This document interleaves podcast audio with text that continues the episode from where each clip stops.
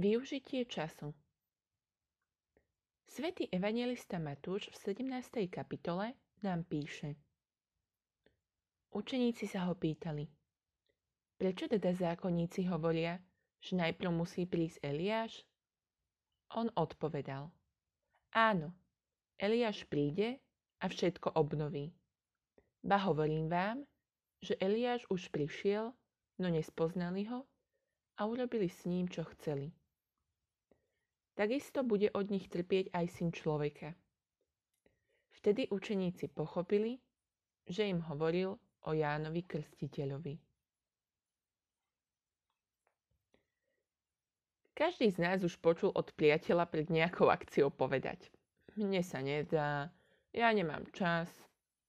Mnohokrát sa stretávame so situáciou, že sa mu iba nechcelo a celý ten čas robil doma iba samé nedôležité veci. Keď mu potom po akcii rozprávame, ako dobre bolo, vo vnútri ho trápi, že nevyužil čas lepšie, že uprednostnil samotu pred nadvezovaním nových priateľstiev alebo upevňovaním starých, že nevidel príležitosť na osobný rozvoj, že zanedbával dobré. Tak je to aj v dnešnom evanieliu.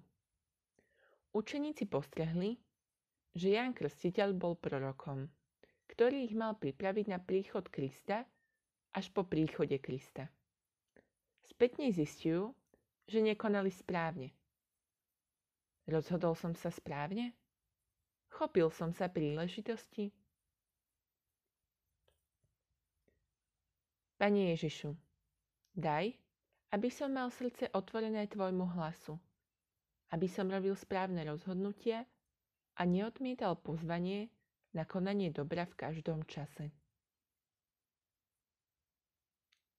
Skús dnes potešiť druhých svojou pomocou pri práci. Niekedy stačí pomôcť aj málo a druhý sa veľmi potešia tvojej ochote.